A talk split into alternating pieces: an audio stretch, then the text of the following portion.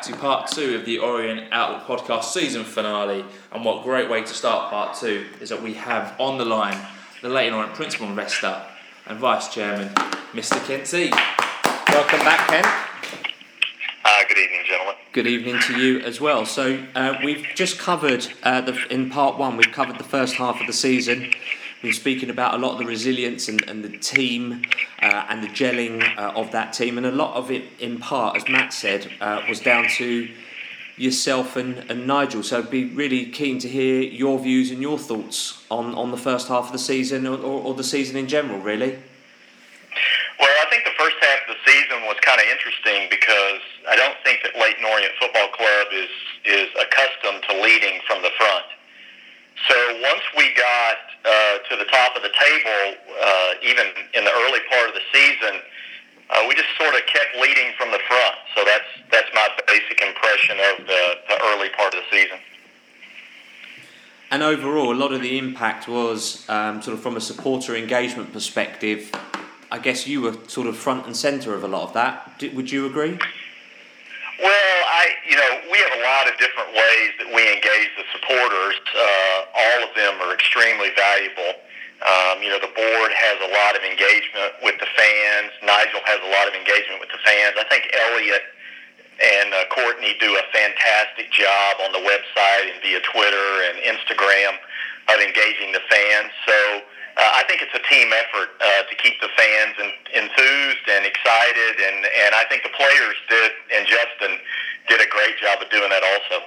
And we spoke about uh, at the end of part one about the fan base starting to freak out a little bit at the end of the year following defeat to Dagenham and Redbridge and following a draw away to Dover. I mean, how were you feeling during these periods? You seem like quite a cool a cool character, but behind the scenes.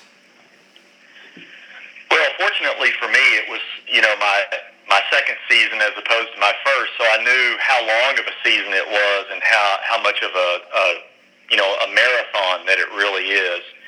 And so you know it was easier to be cool under pressure because I knew there was still a lot of football to be played. Um, so that's that's kind of how I approached it. So, what's your views then on the overall season? Obviously, a success. You said the turnaround's complete, but not everybody would have necessarily heard your uh, speech at the gala dinner. So, be you know keen to hear your, your Yeah. views on the season. Well, I really enjoyed the season. Um, you know, I, it it never ceases to amaze me how how well we integrate both old and new players. Now, to say that we integrated a bunch of you know older players since they'd only been with us for a year on the most for the most part, but to do that is fantastic. You know, leading from the front, I thought it was just a great season to just sort of lead from the front, which again is not a a Leyton Orient style. But what was the Leyton Orient style was how dramatic the season was, and I think that can be summed up in one uh, simple game at Sutton. And you know that game, we led from the front. We looked really good in the beginning. Uh, then, for some reason, the wheels blew off of the bus, uh, and it looked like it was going to be the typical historical Leyton Orient disaster. And what did it turn out turn out being? It turned out being a, a penalty uh, by Macauley, and we got all three points. And to me, that that really sums up the season. And in terms of the, the final game of the season at Wembley, so obviously we spoke to you before the Wembley game, but how was your your Wembley experience? Because I know you were coming over with the family. I know your wife was looking forward to it. I know you were looking forward to it. So how how was that day for you? Well, Wembley for me was extremely bittersweet. I don't know if you guys know, but I hate to lose. Uh, and so um, I just hated it. Um, and I'd had nightmares about Danny Rowe during the season. And so in league play, he didn't uh, he didn't cause us much pain and suffering, but uh, he definitely did it at Wembley. And kudos to him. I mean, he's really good at that. When they set the ball down, and we saw that it was going to be Danny Rowe's free kick, I cussed so much that I think I may have made Nigel blush. Um, so it was, uh, you know, it was bittersweet for me. But you know, thanks to all the fans at Wembley, all the new fans. I can't tell you the number of people that I talked to that said, you know, this was their first game, uh, their first match this year. Uh, and then thanks to all the fringe fans, and fringe fans make up that 24, 25, 26,000. You know, thanks to them for showing up and coming out. It really was a great day. And then, of course, always thanks to the diehard fans or the longtime supporters. Uh, you know, those are the people that make the club on a day-to-day basis. And we're going to come on to kind of the end of the season polls at the end of the podcast. But did you have any standout moments of the season? I know you've mentioned Sutton, but any standout games, any standout goals, or any moments where you thought this is happening? It's going to we're going to do this. Not really. I mean, it would take me quite a while to go through all the different standout moments. I, I have a number of standout moments, sort of player by player, uh, you know, sort of match by match. Um, and there's just so many that it's hard to mention it. And that's what makes a great season. When you have so many great and fantastic memories of different things that you know different players do or, or different things that happen. So uh, I, I I'd be remiss to mention a few of so many. Well, I think on that bombshell, I think we will say thank you very much indeed. Um, Kent, you've been absolutely outstanding to us throughout the course of this season. We just want to say for your contribution and support to us as two fans just talking into a, an iPad to, to record a podcast about a club that we love very much. Uh, has been absolutely superb. So thank you very much indeed for everything, and we look forward to seeing you next season. When are you first over? Uh, I, depending on when the you know what the schedule says, I'll either be at the. I really want to be at the first League Two match, so I may be there the first two weekends, um, just so I can do the home and away. Let me let me say something about next season, just real quick. I know you guys are going to go through the rest of this season, but I am really looking forward to next season because there are going to be new places for me to visit. I'm going to miss Gateshead. I'm going to miss Guiseley. I know you guys aren't going to miss it, but necessarily, but I'm going to miss places like that. Uh, I'm really going to enjoy being in the EFL. It makes me giggle every time I see a, an email from the EFL, the Leyton Orient Football Club. It just just makes me laugh. It's just so great. I'm looking forward to the quality of the game being improved, and the level of competition is going to go up. So that means that uh, you know we're going to have to figure out a way to engage in more overachievement, which is what we've done. Let me just say this, you know, proven winners make winners. Look at Martin Ling, look at Justin Edinburgh, Ross, Danny Reese, Keaton, and Steve Foster, who I know sitting in there. No. Just look at, you know, proven winners make winners. And we are so fortunate that we have that group of people that are going to lead us into next season. Thanks for everything, guys, and up the O's. Thanks, Ken. Perfect. See you soon. Safe journey. Take care. So that was Kent Teague all the way live from the US, and as always, we thank Ken for making time because it was half past three, I believe, uh, when we just phoned him. To move on, on in to January 2019 on New Year's Day, we entertained Dagenham and Redbridge, who had beaten us on Boxing Day, and a tough and gritty affair saw us come out 1 0 victors thanks to a Macauley Bonne header in the 32nd minute. We hit the woodwork three times in that match, and again, that was a performance of champions. Difficult match, an informal team up against us. Well, supported away support, but we came through it to get the three points. And then four days later, we entertained Moneybag Salford City at home again, sold out stadium, bumper crowd of almost 7,000. Um, and you made a point saying it was about the third game to be sold out. That's amazing, yeah. The Hartlepool game, if I'm not mistaken, the Bromley game for International Day, and this one. So there was, uh, yeah, never seen a game sold out or in, in it does quite show some one time. of the pitfalls of having so many season ticket holders when the season tickets are so affordable. And I know fans don't believe it, and I can assure you they're wrong. You know, but believe me, we would not be saying games were sold out if we still had tickets to sell. So, of course, Yeah. yeah. Even even against Braintree on the last day of the season, loads of empty seats in the North Stand. So th- that's the flip side of having thousands of season ticket holders. Holders, yeah, if they don't turn up to the games, yeah. Um, So the match against Salford kicked off, I think it was first v second, hyped up, very anticipated, and a disastrous start. We went two goals down just eight minutes on the clock as Piergianni beat Ekpiteta to the ball in the box. Salford went 1 up in the sixth minute, and another superb, superb cross ended up on Gaffney's head, and he headed past Dean Brill in the eighth minute. And then for the third goal, as a foul was given against us instead of for us, but following the free kick, Piergianni wrapped up the game we fell to a 3 0 defeat against Salford. Yeah, and then they put all 11 men behind the ball and made it really hard for us to find pockets that we spoke about in, in part one. I think it's safe to say that they really did do a job on us. I we, think that was the only game all season where we were definitely not the best team in the game. Mm-hmm. You know, all, all the games you looked at, you could point to specific moments, say we mm-hmm. turned off or we were unlucky or we had hit the post or whatever. yeah. But they were definitely lots better than us that day, weren't they? And that was, you know, that was then probably a little bit of a wake up call after, and if if he spell over Christmas to, to do that. Yeah, and I think uh, I think you look that day with Piergianni, who I think is one of the best players in the league.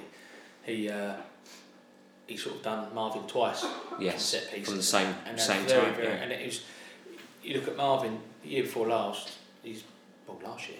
He's playing the right uh, Conference South at for Yeah. East Thurrock. So he was due a game where he was going to get not Beaten run to around, it. to get a run around, Yeah. but, and that was good because I said to him after the game, if you sort of you make that mistake, you lose your man, but you don't do it again. And ever since then, his mark has been fantastic. So young players like that, they need to have those mistakes as much as it might cost you a game Yeah, to not do it again and mark a little bit tighter because he's never marked someone like Piergianni before yeah. because he hasn't Good played at that level and Yeah. he's been playing so above himself at this time, Marvin. And that was the one game where he had a bit of an off game. Out of 40 odd, that's not bad going. What was important about uh, that game was what happened next because uh, Josh Coulson got injured. Dan Happy came in, and uh, There you go. Dan Happy Yeah. proved to be outstanding. Yeah. And I thought Salford were going to go from strength to strength. I think they picked up one point, and then they went on an Yeah. incredible run of terrible results. didn't Yeah. they? It was surprising, wasn't it? As I say, you saw saw him Yeah. that day, and you'd say, well, okay, we're now going to probably have to win ninety percent of our remaining games, and can maybe only afford to lose two or three because of how good they are. But they didn't do it. They didn't manage to sustain that consistency that we did. It was really And that's open. what proved Yeah. to be the difference. You Yeah, know, it's all very well being twelve out of ten at your best, but you've got to be seven out of ten at your worst. You know, I Yeah, think that's what we were yeah. able to do. Yeah, definitely. Yeah, I think they followed that up with a 3 1 home defeat against Dover. We were, Mm. we were sitting there thinking they'd walk it, but Howes over beating them. I remember that. Yeah, you're right. Positive on that note though was JMD made his debut in the second half. Jordan Maguire-Drew looked Yeah. quite lively. We knew he had a bit of a decent player on our hands. But It also only results- That one. Results went our way elsewhere. Wrexham lost one 0 to Dover. We remained top, and as you say, yeah, Jordan showed quite positive Yeah. signs. And uh, Jordan came in because of the injury to Josh Koroma. We've heard from Kent Teague. I think we have to say about the club turning down, we understand, a big offer Mm. from Sunderland for Josh Koroma. And that showed real ambition, didn't it? Yeah, we did. We you know we had we had offers from um, you know from or we had interest from a number of championship clubs for you know for, for a number of players. Um, and look, you know you can't pretend that at some point players are going to move on from Leyton Orient because that's what happens. You know, Yeah. players are ambitious and they deserve the right to play at a higher level. But there is a time when you have to do the right thing for the club. And in January, with us pushing towards league championship, you know, and the players fully on board as well. You don't keep players when they don't want to stay because they become a problem in the dressing room. The players bought into it, didn't they, Danny? Yeah, and, that, and they didn't sulk for No, not that's, having the that's spot on, and that's a credit to the lads as well because our younger lads who have got attention, right? Not one of them has got too big for their boots or strutted around the place. You know, they've half that's down to the, the management from, from Justin to keep them sort of at it. They wouldn't let them, wouldn't suffer that. But fair play to them, they didn't. You know, they haven't got the agents on the phone every five minutes trying to cause grief. They kept their heads and they done it right and, and, and big help to get promotion. And for those lads, if, if they had dug their heels in and caused assault and gone, they wouldn't have enjoyed a promotion. So they stayed, they've got a promotion on their CV, and like Matt said, hopefully, you know, looking for the young players, I'd like them to go on to, to big things in the future, but initially, can they keep getting success with us? There's nothing wrong with having bids for your players. It Shows your team's doing well and you've got yeah. good players. You know, it's not something to be scared of. You've No. got interest for your players, and, and Absolutely. you know, we've done it in the past where players have moved on and they've been replaced, and it will happen again. Um, you know, it has to be the right deal for the football club, and I'm not talking about anybody specifically. I'm just talking in general terms Yeah. because it is again, it's hard for fans because players leave and they're generally popular players because they're good players because that's why somebody wants them. Yeah. You know, but it is the way of the world. So, Mm. um, you know, at that time for Josh to stay, um, you know, was was a big boost, and, and you know, he went on to, to have a, a big impact in the second half of the season. It says a lot about us now as whether or not we'll be able to keep them for League Two next season. There's obviously the interest in January, but I think the interesting thing throughout the summer, which I don't know if we, I can't remember if we cover it, but is going to be if we're going to keep the likes of Macauley Bonne and, and and the people that we've had interest in. Um, I think it'll be quite quite interesting from that point of view. So break from the league. So we went to Wrexham in the FA Trophy, won 1 0 thanks to a penalty from Matt Harrold. What was a very tight game as the Odes road to Wembley began to pick up momentum. So a good win there. Went to Wrexham twice then, beat them both Yeah. times. It was interesting, wasn't it? Because a lot of uh, supporters and media were talking about is this a game you'd want to win? And certainly the impression afterwards was that Wrexham were quite happy with the result because they'd had some bad experiences in the trophy. I think this one they had they got to Wembley and they also got to the playoff final, didn't they? And, and missed out on that occasion. So they weren't in love with the FA Trophy, but Justin was. Justin wanted to win every single game. in both years as well. You know, don't forget we, we should have really got to Wembley in the trophy final the previous year as well. You know, so um, it, it was important for us, and it was important for keeping those other players ticking on. And if you look at uh, impacts it had, what a second half of the season Matt Harrold had. Every single game impact last 20, 30 minutes. Now, how much of a catalyst was that penalty at Wrexham? Because he hadn't had many minutes leading up Yeah. to that time at all. Yeah. You know, I mean, you'll know, you'll know Danny from being around him. And then it goes back to sort of even the FA Cup game when you, you play these players and it, from the outside looking in it does look like you sort of go well it doesn't really matter if we don't win but you don't have those players around if you don't trust to go and get a result which is what we did so when you see people like Matty and James playing in those games affecting it winning and thinking there are only so and so games from Wembley so and so games from Wembley it gives those they you can't help but feel part of it if you're those players you know the, the mm. coach back on the way from Wrexham in that game even though it was a much smaller crowd and less media interest, it's the trophy. Those lads were buzzing like you were on the way back from Salford, first game of the season, last minute winning. It, it was just about winning and momentum, and that's what we've built into the team this year. Is whether you're playing every week, you're not playing every week. If you win, it means everything to everyone, and I think it it does help saying all that that people like Matty Harrold, Lawless, Agabi, they bought into it. It's very easy mm. not to buy into that and sort of If you're not playing. Up Rowie Rysdale, whatever, heard all this Yeah. before, but they bought into it, and the proof's in the pudding because you know all at, at Wembley at the end of it. Absolutely. Um, Ebbsfleet away turned out to be a bit of a nightmare for us as we lost 2 0. Ebou Adams seemed to be up to his uh, seemed to up his game and he marshalled the Fleet midfield to stop us. The talking point of this was George Elokobi being substituted and re- substituted and refusing to shake Justin's hand, and this and no doubt other actions had led to him being put on the transfer list. So in the final game of January, so I was at home to lowly Maidstone, who appointed John Still as their new manager. But the O's comfortably won the game 3 0 as our sponsored player, Jordan Maguire-Drew shots and took a lucky deflection to get the O's 1 0 up, and then goals from Macauley Bonne uh, in the second half got his 19th and 20th as we won onto a comfortable victory. Important win that. Yeah, I was going to say. It's psychologically so important, and also I think it demonstrated once again the, the positive attitude of Justin Edinburgh because it could have been so easy for you know there was a lot of pressure. There- you know, It wasn't a happy camp, you know, in terms of the, t- the tweets and things that you were receiving, Yeah. especially after the uh, what happened at Graves uh, at Ebbsfleet, Ebbsfleet, yeah. in North Fleet, yeah, shame that. but uh, yeah, it was a, such an important ga- uh, uh, win against a team that you'd expect would have a bounce Yeah. with John Still in charge.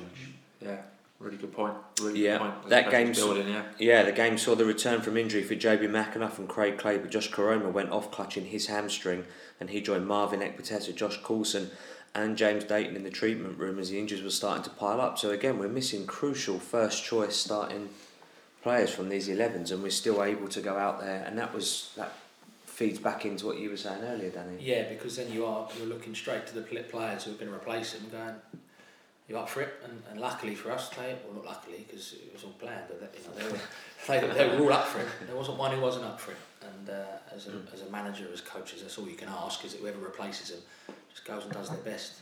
And they did, even if the results didn't always go their, their way. Now and then we had a few blippy results. Mm. No one ever didn't put a shift in. You know, and sometimes it's hard when you haven't played for weeks and weeks and end. And we have you got to remember the days of the old reserve leagues and that they don't have no more. So you organise the odd friendly behind closed doors, but you don't. They're not getting regular games. You know, it's hard to train regularly and train and be fit, and to go and play ninety minutes. It's hard. Sometimes it takes you two or three to get the rustiness out of your system. So Yeah. those boys to go in and hit the ground running was a credit to them. So if you know and you're not playing in the next game, are you really going to try as hard in training? Yes, that, Sort of that that's- no, mentality. I've seen a lot of lads who, who Yeah. wouldn't, but that's another thing this year. Haven't, you know, especially on a, on a Monday after after a game Saturday, training will always be quite light, like a second day recovery they call it, and uh, So it was always the ones who trained more intent to be the ones who didn't play. play, yeah. And I've been at clubs and I, I was in that group a lot as a player. due to my times being on the bench. So on a Monday, you'd be the ones doing the full training and sometimes you just stroll around and you wouldn't do it right. You know, you look back and go, I didn't really train right, I was very unprofessional. But I've seen lads do it. I've worked lads here in the past that have been like that and it's hard. It's hard because it just demotivates everyone. But this year I had that once and me and Ross would say to each other, what, what are they going to be like today? This lot, we've got so-and-so, so-and-so, so-and-so, so-and-so, they haven't been playing. One of them thought he might have got on Saturday, he didn't. And they come out, they're up for it straight away. And you can tell in the warm up, you can tell with lads, they've got the snoods over their faces and all that, if they're up for it or not. And this year we had a group that, if they were training in a group of three, group of four, with the youth team, come over sometimes to make their numbers up. They were fantastic. Fantastic. Awesome. So that meant January finished by taking six points from an available 12, but we did finish top of the National League at the end of January by three points as we played 31, 117, draw 9, lost 5, with 60 points on the board and a very healthy goal difference of plus 30. And interestingly, plus 5 better goal difference in second place Salford at that point, who had managed to weasel their way back up. Yeah. yeah after their blip. February started uh, with a trip uh, or a game in the FA Trophy, really. We were home to Blyth Spartans, which was dubbed affectionately the Richard McFadden Derby. Um, those uh, who are aware of the World War One story we mentioned back in November, uh, Richard McFadden uh, started off at Blyth Spartans and transferred uh, to us. We won that game 1 0 thanks to a late header from the new from new defensive signing Jamie Turley far from convincing scoreline, but it's not how you. It's not the score. It's just winning, just to just to be Difficult. in the draw for the next round. difficult game. These these teams who you would look at on paper and go, "Oh, we'll turn this lot over," were very hard to beat. The Blyth Trebin support was Yeah, really, very good, loud, wasn't it? really Very good. fantastic. Yeah. There was a great atmosphere outside the ground. I've not s- been so pleased to see a winner for a very long time. because I hmm. don't know about you, Nanny. I didn't want to go to Blyth. I mean, No. the I well, I was in I, It's a I, way. I was in Newcastle that day for work oh. anyway, so I would have been quite happy with it. But I suppose on balance, Would you, it uh, would you not have thinking of driving your drop top convertible? Oh, He's got you. How many soft tops in yeah, in February? Ticket left in the name of Selleck. I someone would have let me now. Yeah, the wind might mess his hair had up. to get that one in. We played. Do you know what? People might say we had a relatively easy run in the trophy because you look at who we played. But we played Telford, Brackley, and Blyth, They were all decent National League Yes, North teams. We were much so. probably more up for it than if we'd have been Yeah. playing like. Yeah. You know, more reserve teams like a Wrexham reserves or, Yeah. or whatever like that. So they, they were tough games, those, those matches. I'm sure we'll come on and talk about the Brackley and Telford ones. But, Yeah, You know, they, they were they were difficult, Very and um, you know, it was it was a relief to get through that day, no doubt about it. Yeah, so after that, next up was a long journey to Hartlepool, which Yeah. finished with the points shared as a goal from Jobi McAnuff was cancelled out late in the first half as the match finished one all. So another decent points and picking up points where you know it's good to be picking up points if you're not losing. yeah, that's the most important thing. Win at home and draw away, and you're pretty much going to put yourself Yeah. in that shop window. Next up um, was Maidenhead at home in a game we all expected to win, having named a strong matchday squad, including the recently signed Jay Simpson, who had been training with us for quite some time. Uh, disappointing though, we were off form in this particular game, despite having most of the possession. We fell to a 1 0 defeat. I think they they've done this a year before, didn't they? One, Yeah, Mm. last game of the season. It's just, I think, and, uh, all due respect, like Matt said earlier about uh, a certain other team. I think it's, you look back and go, right, you don't want to have to play them again, and that's nothing against them. They're tough games for the reason that's common to them. We don't want to play them home or away, but especially when they beat you a couple of times, you think, right, that's us done with you now. We don't want to play you anymore. yeah. The important thing was the reaction to the defeat because Yeah. it was deja vu. It was a very poor performance against Maidenhead at home at the last home game of the previous Mm. season, and that then had an excellent run of results that uh, Yep. started at Gateshead and continued, and it was the same again. It was the way in which the team responded from that, and the run of results after that was was equally as good, wasn't it? Yeah, absolutely. If, So you, if you look as well about you know transfers, Turley, Maguire, Drew, Simpson were the only movements throughout the season. We brought in remember Levi Lumeka came Yes. and played about five Palace. minutes from Crystal Palace. I've never known a season where we only brought one player in on loan all season. Mm. I doubt that will ever happen Yeah. again. Just it just doesn't happen, you know. So to, to be able to uh, keep that continuity and only have to tweak, you know, Gorman and Alabi in the summer, three in three in January, only five all year, and only Mooney and Elokobi really leaving Mm. as well. You know, only two Yeah. out. That's such little um, transition. yeah. You know, within the squad. Did he play in the Villa side? Lumeka, Yeah, who played us the other night. under twenty, under it's twenty Palace. three. No, it's Palace. Yeah. Ah, okay. yeah. Someone mentioned that their number nineteen No. was Levi Lumeka. So I wondered no. if he'd left there and gone to. No, no, no, Cool. Palace. So break from league action next, and a pretty pivotal game in the season as we had Brackley Town in the quarter-finals of the FA Trophy, and we went one 0 down. Sam Ling had his pocket picked by Liam Love, who set up Brackley to take the lead, and also Marvin Ekpiteta went up went off early with a broken nose in this one, um, but Coulson uh, replaced him. Obviously, being rushed back, I think Coulson hmm. was named on the subs bench. Probably had to play a bit earlier than what he had planned. But Justin made two more subs as JMD and Harrold came on, and it had the desired impact. As Harrold levelled the score from a JMD corner, and in JMD again, his corner was met by Happy, who scored as we won the game two one on a pretty pivotal result. I think you had mentioned this. I think that was. Right. I, I think there were three points of the three key points of the season. One was the equaliser at Salford. One was Macauley's penalty at Sutton, and I think what happened at Brackley at half time, stroke then changing to three at the back as a result of that game, was the other really really key point of the season. I don't know what Justin said at half time. It worked because we were awful in the first half. We went on to win the game, and he then he actually said to me after, um, "I just think I need to shake shake him up a little bit." And, And it was that it was that conscious decision from him to say, I need to do something a bit different here. I need to change it to three. And it, as I say, half time it worked a treat, and from there on it, it worked like gold dust. I think uh, we went in at half time. I thought we can go two ways here. We can the wheels can come off, and we can have a bad time. Because you just sense that even the the, the, the the thousand or so punters that were there were just on the turn a little bit, and you Mm. thought if we don't come out and show a little bit of bit of sort of something second half, Punters on we might we might we might not not lose them, but we might have to really work hard to get Yeah. everything going well again. Yeah. And what Matty said, he, he went that free, and, it, and I thought we, we breezed it second half, you know, luckily, and uh, from then on the rest is history. Jobi showed his leadership after the game, didn't he? Jobi McAnuff Yeah. He seemed to get the players together That's and, right, and yeah. push on Yeah, it was. Yeah, I mean, it was. I think another example of senior players taking responsibility. Mm. You know, which you do need when you've got a team full of players who, um, well, not full of players, but when you've got a team featuring players who have either maybe never been at the top of the league in their careers before, might have played a couple of hundred games, but maybe not had any success. You know, so they've got a different thing to deal with, or they're young players who perhaps don't get so worried about being top of the league. They're just inexperienced generally. You know, you've got to balance that out with Jobi's, Josh Coulson's, Charlie Lee's, Craig Clay's, who've, Yeah, Dean who've been promoted and got and had medals before. You know, and, that, and that's that's something we we And it was quite interesting at that point because throughout the course of the season, and particularly when we lost or we drew games that we felt we should have won, I remember a lot of tweets coming in around we've got no plan B. There's no we're four four two. That's us. But I remember saying on the podcast in a lot of my final thoughts that consistency is the key, and you stick to a winning formation. And if that's four four two, then that's four four two. Um, and also an observation post that, now I can look back, was that Macauley Bonnard scored the majority of his goals through our 4 4 2. The 3 5 2 didn't really seem to suit him. We didn't seem to, we weren't the kind of get down the wing, smack the ball in, and Macauley Bombay there. We were kind of more of a, not walk it in, but we were kind of let it get it as close as we can and then we'll have a shot rather than being yeah, that I kind mean, of. Macauley's gone on record as saying he likes low crosses, isn't he? So you know, it was kind of different because we were crossing from deeper and stuff like Yeah. that.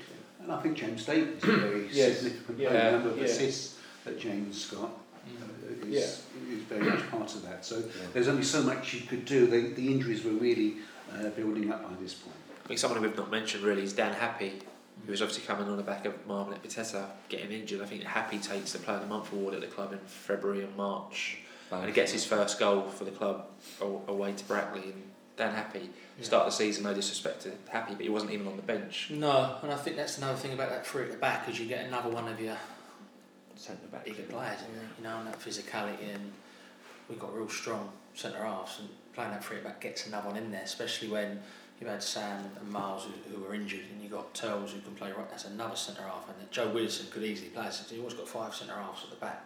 I know Pulis did it for years with Stoke and got a lot of criticisms for it, but the way we do it's probably a bit more dynamic, a bit more attacking. But Yeah. if you're going up against those five, that's quite that's quite a hard wall to crack. Yeah. And Josh Coulson's return was important because he was Yes. a big player in both penalty areas Yeah. and very, very important in terms of his support to young Marvin and Dan. Definitely. Yeah, the marshalling and the coaching that he would have given missed them him over mid, that. mid game. I think Dan's ability to naturally play on the left side as well ensured that that was a balanced three. Yeah. You know, you see threes where the left-sided centre Yeah. half is not a left-sided player, and, and that that becomes difficult. But, but Dan was able to balance that out because of his. You know, He's naturally left footed. Yeah, very good.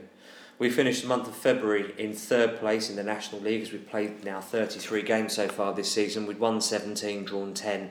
We'd only lost six and we'd accumulated 61 points with a goal difference of plus 29. It's the best in the division ahead of Fylde, who are on plus 24, uh, with the O's still having three games in hand over the top of the table. Wrexham with a chance to reclaim top spot in the National League up for grabs. Yeah, so we move on now to March. We started the month off back in league action against relegation threatened Havant and Waterlooville and came out 2 1 visitors after some late pressure. So Jordan Maguire-Drew, scored an outrageous 25 yard effort, superb goal there. Yeah, my favourite goal. That was my goal. Was Mm. Yeah, my goal this season as well. I voted in our And thing. it was never 25 yards; it was 45.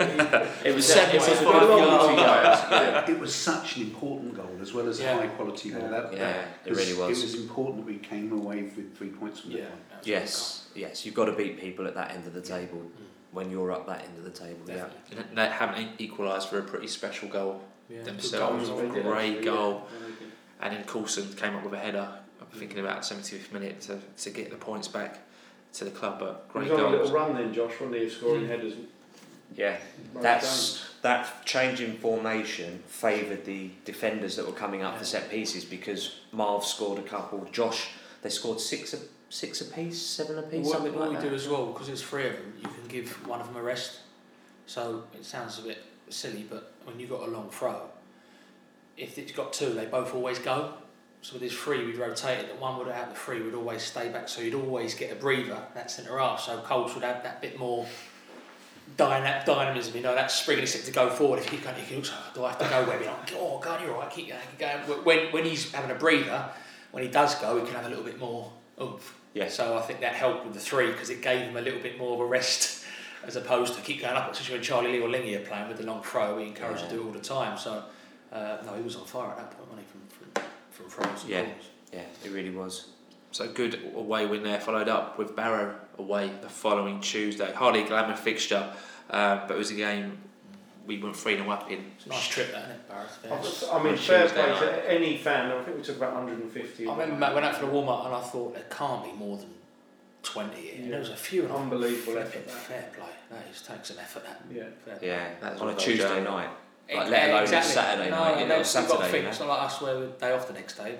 We're Yeah. probably going to work next day. Yeah. You know, so, Yeah. yeah. Back at three, four, five in the morning, some Yeah. of them walking Yeah. through the front doors to then get a couple of hours sleep and then off. Yeah, Yeah. Fair, no, fair play. But a great start. Sam Ling broke the deadlock in the first half with a cross that went over the Barrow keeper into the far corner of the goal, so one up at half time. The second half started with Jay Simpson scoring his first goal on his return to Orient, and then JMD made it 3 0. At that point, we thought we was all cruising, looking forward to a comfortable three points. But um, yeah, Barrow came back into the game. They pulled one back in the 71st minute. Um, through a Coulson own goal, bit of an unlucky deflection, Mm-hmm. kind of gave Barrow a bit of an impetus. And they pulled another one back in the 76th minute, meaning the last 14 minutes were very, very edgy, but the Ols held firm um, to take all three points and a massive, massive I win. thought they on were that one. very good, Barrow.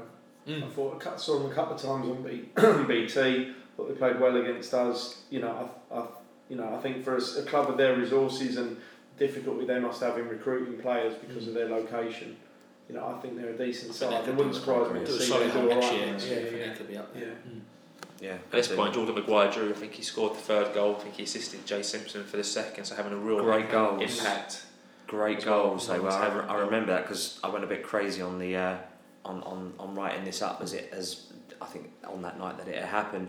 And the first touch, um, he passed out to Macauley Bonne, and his touch f- to bring the ball down, control it, drive forwards, and then move it in towards Jay Simpson was just some of the best football that I've that, that we've seen, arguably. Um, and then Jay had still had quite a lot to work, Yeah, lot of work to do for his goal.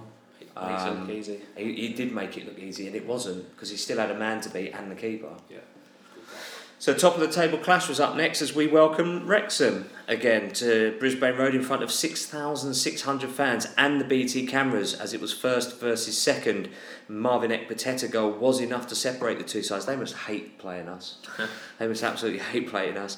Um, and send us back to the top of the National League in what was a slightly cagey affair. Neither side really wanted to concede any ground and neither keeper really had a save to make in the first half. That win broke our bad luck in front of the cameras as well that stretched back nine games and four and a half years.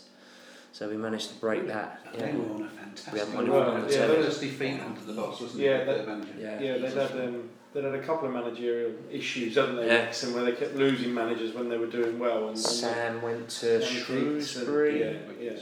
Sam Um, Ricketts, yeah. Uh, Sam Ricketts, sorry, yeah. And then Brian- Dean Brian Flynn. one that ended up with- Brian, someone else came in and then he left Brian after. Hughes. Brian Oh, Hughes. Bryan Hughes is there now, I think. Oh, someone else came But it was a great when Marvin Howard. scored that goal. Brian Um, Howard, yeah. The atmosphere was fantastic. I thought that was a really sort of you know really big moment in front of the cameras as well. And, you know maybe that was a that was a time when other people started talking about us as being this lot are probably going to win this now, rather than just us thinking that we've we've got a chance. We're not an also round, we're a front runner, Yeah. a serious contender. yeah, Yeah. yeah. A massive result. And a fifth win in a row at Aldershot on a cold and windy Tuesday night saw us retain top spot in the National League. With results elsewhere being favourable, meant we will be top of the league for at least another week we're having to play. Got to talk about Dean Brill if you're talking about Aldershot. That save Yeah. was astonishing, wasn't Mm. Yeah, I mean, just you know, it's similar to the one at Chesterfield earlier yeah. in the season. He does have that, that in him. Dean is his, his awareness of where the attacker's likely to place the ball. You, you go, you sort of, it was, they got back to 2 1, didn't they, at that point? Yeah. And that's when you think, right, like we did at Barrow, you might need not just luck, but a bit of skill, whether it's a defender, someone scoring and make it through, or Brillo, Yeah. anyone out the top corner. And at this point, it was Josh Coulson that was scoring some very significant goals for us. Yeah, yeah, no, he said that how he was he was popping up all over the place. He scored two on the trot, didn't he? Yeah, it's two in Two- the match. two games, Identical yeah. headers, I weren't think they? George, Yes. George was marking him, so I think Yeah. he got one, got one, got one up on him that night.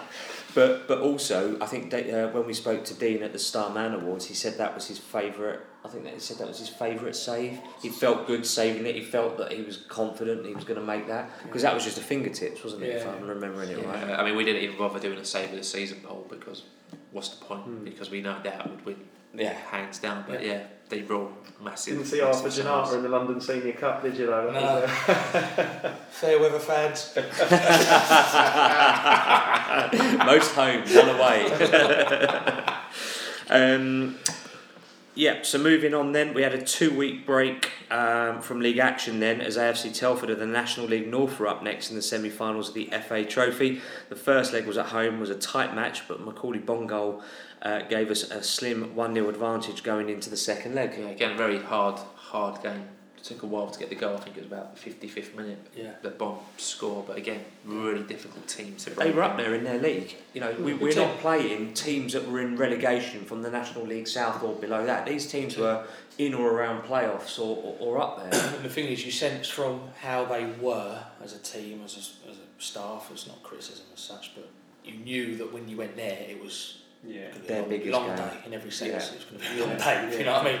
So you knew that was coming. Unless we went and done them 5 0 at home, we knew it was done. Yeah. 1 0, going, all right, this is nowhere near done. Nowhere near done. And then I think that day at Telford uh, was probably my they? best moment alongside, obviously, the promotion, but alongside Halifax at home with the late equaliser. There would be two moments, I think, where I I was that Telford away was unbelievable. The, the, the, the feeling that if you if you'd seen or heard what we were getting behind that dugout for the whole game, Mm, from it the home it was fans. sh- Well- scandalous. well, they had a lot of- scandalous how it was allowed for the, the steward and policing was was embarrassing really for the first half. It took Right. an hour to to move them out of the way, and it was just whacking on the back of the head, half punching through the day, hitting you on uh, over and over, and then and you stand up in the fourth. You've got to sit down. I'm getting, clubbed here, mate. I can't, I can't get up and down. I can't have a word. I keep sitting down, put my head forward. And the amount of fans you had, and then it hits you that we are actually not long from going to Wembley. You get a man sent off, and then they get a goal for half time. It, you know, then you the half time whistle goes, and then staff start sprinting in the in the tunnel trying to do mind games. I thought it was a fire drill. Didn't know what was going on. All running down the tunnel. Thought, What's going on here? It, everything was. It was a proper good cup tie. To be fair to them, they made it a really good cup tie with the atmosphere and how, how they were, and they weren't a bad team at all. Uh, but when that whistle went, I think probably you felt it as well the relief because you think we're actually going to Wembley now. But the way we did it, it was a real. Oh, I've never wanted to win a game so much. But you, you, you get a sense sometimes on the operational side. You get a sense when there might things might happen. You know, we knew there was going to be a lot of police there. We knew there was extra things around the train stations. You know, we knew that there was there, There's there was a, an element, right? From another yeah, club. they, they were unlucky, Telford. I think they attracted the wrong sort of fans from other bigger clubs in the West Midlands Who who just were on fancied the the day out. Definitely. You know, they were on a break, weren't they? yeah, there, were- you know, they, few well, there, Wolves there was a chance fans, for them to, to, yeah. to come and have some, you know, what they, you know, cause some A mystery. tasty day So, out sort of thing, yeah. yeah. it was, and there was plenty of blue lights flashing around the town afterwards, and it, it- yeah, you know, it was a, it was a get in, get the job done, and get, Yeah, get it out. what we did. Like Actually, what I should say is, well, one of our fans, I think, had a heart attack on the day in the away Yes. terrace, but, but, but ended up Their alright. And people helped Yeah, they looked yeah, after to be him, fair, the they? steward got to an award them. for Yeah, it, so that, you know, Yeah. no reflection on the club no. um, in that respect, but just some of the people that um, you know cottoned on to the day Yeah. Um, made the Pub got turned over, I think. Fans got hurt. yeah, I think a yeah. couple of fans got hurt, and a pub that got smashed up or, or something. It, it Yeah. got quite silly outside the ground as well. So we were through to Wembley. AFC Fylde won their semi-final against Stockport, meaning it would be a National League uh, contested FA Trophy final. But what surprised me, am I right, we had a fortnight off but stayed top of the table. That's Yes, right. it's Yeah, very because the results- Yeah, yeah. I think that's when we Going after, our way, after yeah. the game we were celebrating the dressing room, obviously getting the Wembley, and then we saw the phones and the other scores, and it was like a double celebration You because we're could still not, top. you could not predict it at that time. It was like right. Well, look at the next three fixtures. Okay, we're going to be seven points clear here, nine points clear. Okay, next minute it was right. Well, we're not going to be playing. We're going to be six points behind. It was topsy turvy, and actually. When, when the fixtures all settled down again after the cup games, international breaks, weather, whatever, when it all settled down again, it was pretty much as it was before. Yeah, it was, it was you know, really unbelievable. unique. Yeah, really, really strange. Yeah. So next up, were FA Trophy final opponents AFC Fylde under the floodlights at home on the following Tuesday, and to a man it was an outstanding performance. Two goals in 25 minutes was enough to secure the victory, thanks to a Marvin Ekpiteta header and a penalty from Maka as Brophy was taken down in the box. Credit to Fylde on this one. They came to play football, and I think that's probably why we've done better against these sorts of teams that actually want to get the ball on the ground and play the game the right way. The formation was working by then, that, wasn't it? The, the, the creativity and that natural number 10 and the options off the bench, it was a huge statement, Yeah. uh, that result. But Fylde made a mistake, didn't they? Because they changed their formation to, to match us up that Yeah, and it didn't did. work. And Yes. he admitted that after, doesn't he? Yeah. He admitted he made a Yeah. mistake with that. And putting Charlie Lee on Danny Rowe, as we spoke about earlier, worked because well, he he, barely does had that anything. deeper role, Charlie. When he plays against a forward that comes into his role, they, they clash and there's only one winner. Chaz will just win those battles all day long. So yeah, it was a it was a good night for all. We Yeah. mentioned Coulson scoring goals, but Marvin Ekpiteta scoring a goal against Rex, and we're getting the early goal on this one. So again, not just Josh, but Marvin Yeah, definitely. coming up as well. Yeah. Absolutely. We ended the month with a nil-nil draw across London at our uh, ri- uh, local neighbours Barnet. Over 1,800 Orient fans made the short journey to pack out the away end. And chances were squandered by both teams. Uh, we had two penalty shouts waved away, and Josh Coulson's forehead judged to have been offside when he headed in in the last second of the game, which, as it turned out, sadly was the right decision. But I think Barnet will probably be slightly more aggrieved because they had the better chances, the more gilt-edged chances. That Yeah. was definitely a point game. Yeah, well, Yeah. Was Makes one one, yeah. Yeah, Brill was good- outstanding. He did make saves, some good saves, Yeah. yeah. Absolutely. Yeah. So to round up March, then we played eight, won seven, drew one, four clean sheets, and only conceding five goals. As we finished the month top of the National League, as we played 39, won 22, drawn 11, lost six on 77 points, and the goal difference still a massive plus 35. Only top though by one point over second place Salford, but we did have two games in hand, meaning it would be an April to remember. So before we hit April, we had a message come in from George Sessions as he was at the airport yesterday waiting to go to Madrid. So here's what George Sessions had to say about the season just gone. Hi lads, it's George Sessions here. Um, just want to firstly say a massive well done to you, you two. Um, absolutely outstanding work this season. Uh, I'm getting fearful you're going to start working from our paper and take my job soon. But no, seriously, you've um, you've been absolutely brilliant with all the guests you've had on, all the fan views. So a massive well done to both of you. Um, but Cor, what a season! I think everyone dreamed of promotion, didn't they, at the start of it? But to actually win the title and to see Leyton Orient champions is unbelievable, isn't it? Um, obviously, credit has to go to everyone Justin Edinburgh, and the players obviously deserve all the plaudits. But it really starts from the top, doesn't it, with with the owners and all the directors and you know Martin Ling, Danny Macklin, and all the people that work behind the scenes as well at the club. You know, people like Ada Martin, Lindsay Martin, Howard Gould. All them people are just as crucial to this. Um, and I think you know there's too many highlights really to mention um, in terms of games. But I think the biggest thing for me um, that I'll take from this season is the fact that that bond between the players and the supporters and the club as a whole is 100% back. Um, and everyone knows from that 2013-14 season that when you have that, anything is possible. Um, so for me, that's why I'm so excited for Leyton Orient's future and um, enjoy the summer and uh, put the seatbelt on because I think the ride going up is uh, is going to be very eventful, but a lot of fun, a lot of fun this time. Anyway, enjoy the summer and uh, look forward to speaking to you all soon. So that was George Sessions. So George, thank you for all your support over to see the season. Commiserations on last night's Yeah. result. Um, but yeah, Spurs fan in Madrid reporting on Spurs. Fantastic for him. Shame they didn't win Oh, for them. Moving on to April now. Uh, first up in April, we had the rearranged game against Bromley with our first game in hand because obviously being in the FA Trophy, that cup run on the one hand was great, but Yeah. on the other hand, it meant that we had a bit of a fixture congestion. congestion. We had plenty of possession in this game, and Josh Coulson poked a shot home right on the stroke of half time. Bromley responded firstly with a penalty which saw Marvin Ekpiteta red carded and then a goal that we should have dealt with better. Ross Embleton was also red carded for having a go at the Bromley bench with fans being ejected from both sides for disorder. What a terribly bad tempered game that was. How did you see that, Dave? Well, it looked okay at half time, didn't it? And um, you know, Bromley Yeah. hadn't got a great record in the second halves, and the, it seemed to be Orients to lose, and they did really. And there was a decision.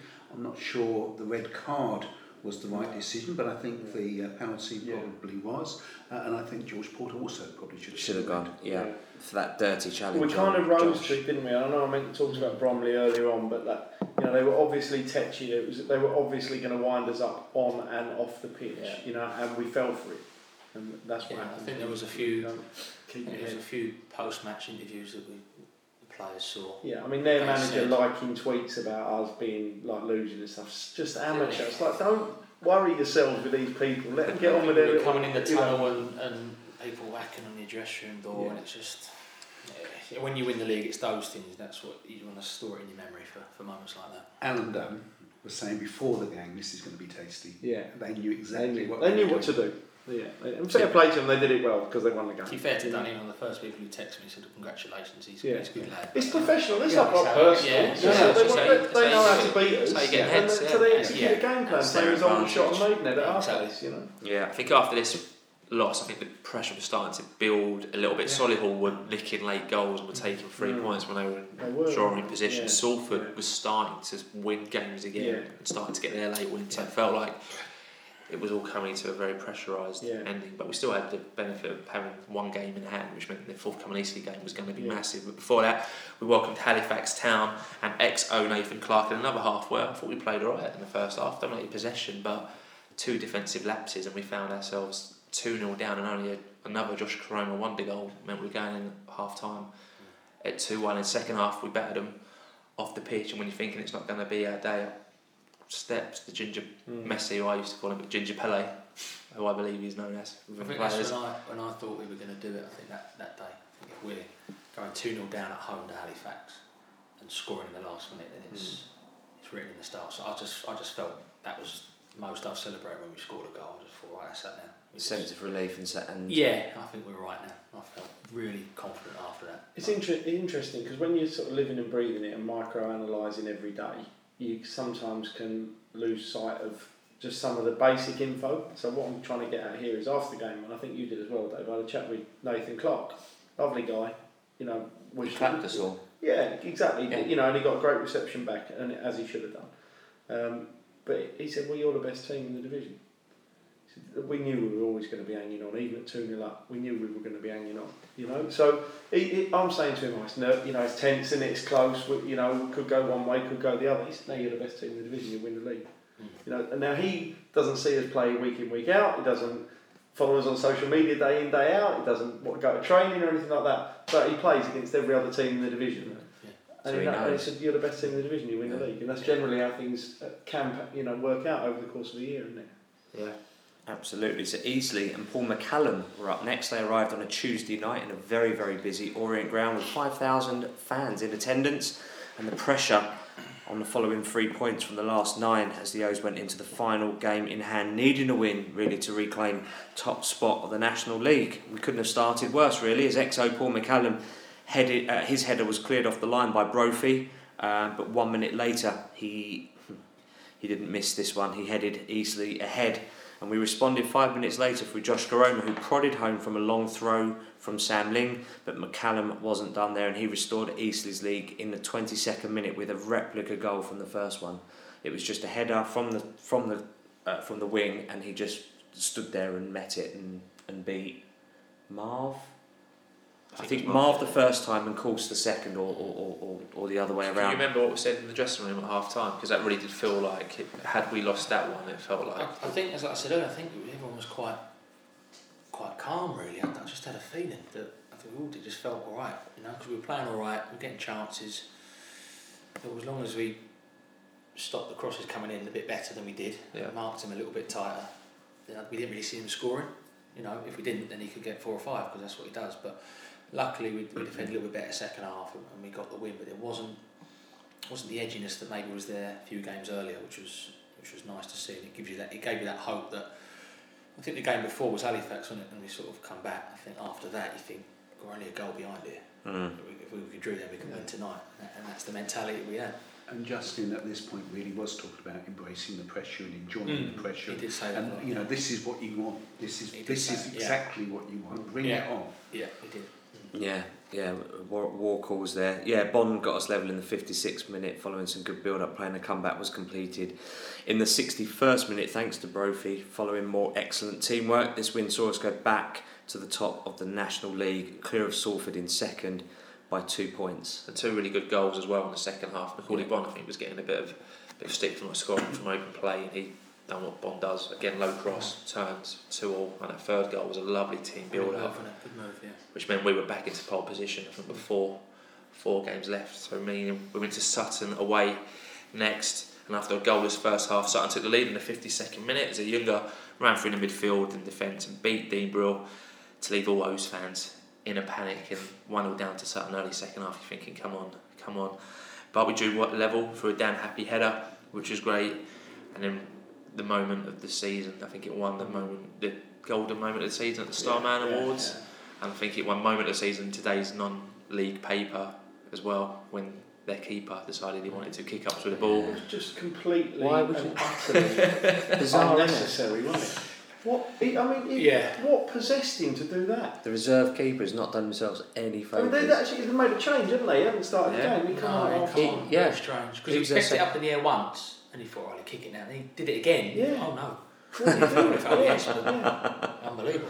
In any other game, that would be a bizarre moment, but it was probably trumped by the referee. I've never seen a Yeah. player on a stretcher being given a red card Yeah, before. no, That's no, happened to James Dayton. No, well, I- I think the thing we were quite disappointed with was that he saw Dates throw the boot.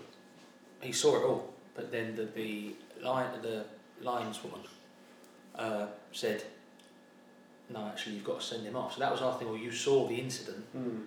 and now you're but it's done now. But you know, it, it's one of them. The, the worst thing for us was Dates another bad injury. Yeah, poor lad, yeah, you know, he worked. He's such a good lad. Works hard to get fit again, and, and, and luckily it didn't cost us. I think it was strange that because we went behind and we uh, no, I don't think anybody in the ground saw us going behind that day at all. No, You know, and then long range goal. Yeah, Good goal. decent goal, but it was completely sort of surprise From at the nowhere. time. Yeah. yeah. Macauley Bonne. I can't imagine the pressure he was Mm. under Mm. to take that spot kick. Yeah. It was a great penalty, wasn't it? Yeah, he's a focus, very focused lad. Very, he's very. Uh, as I said to you two before, he's very. He wants to improve. He's really hungry. He lives for football, you know. And, and obviously, people don't always see that. Like the training ground every day is the first one out. He's the last one in. He just stay out there all day practicing. So, and he's he's quite a quiet lad. He's got a bit of banter. He's quite quiet, but when it comes to that penalty and pressure moments, he, he does.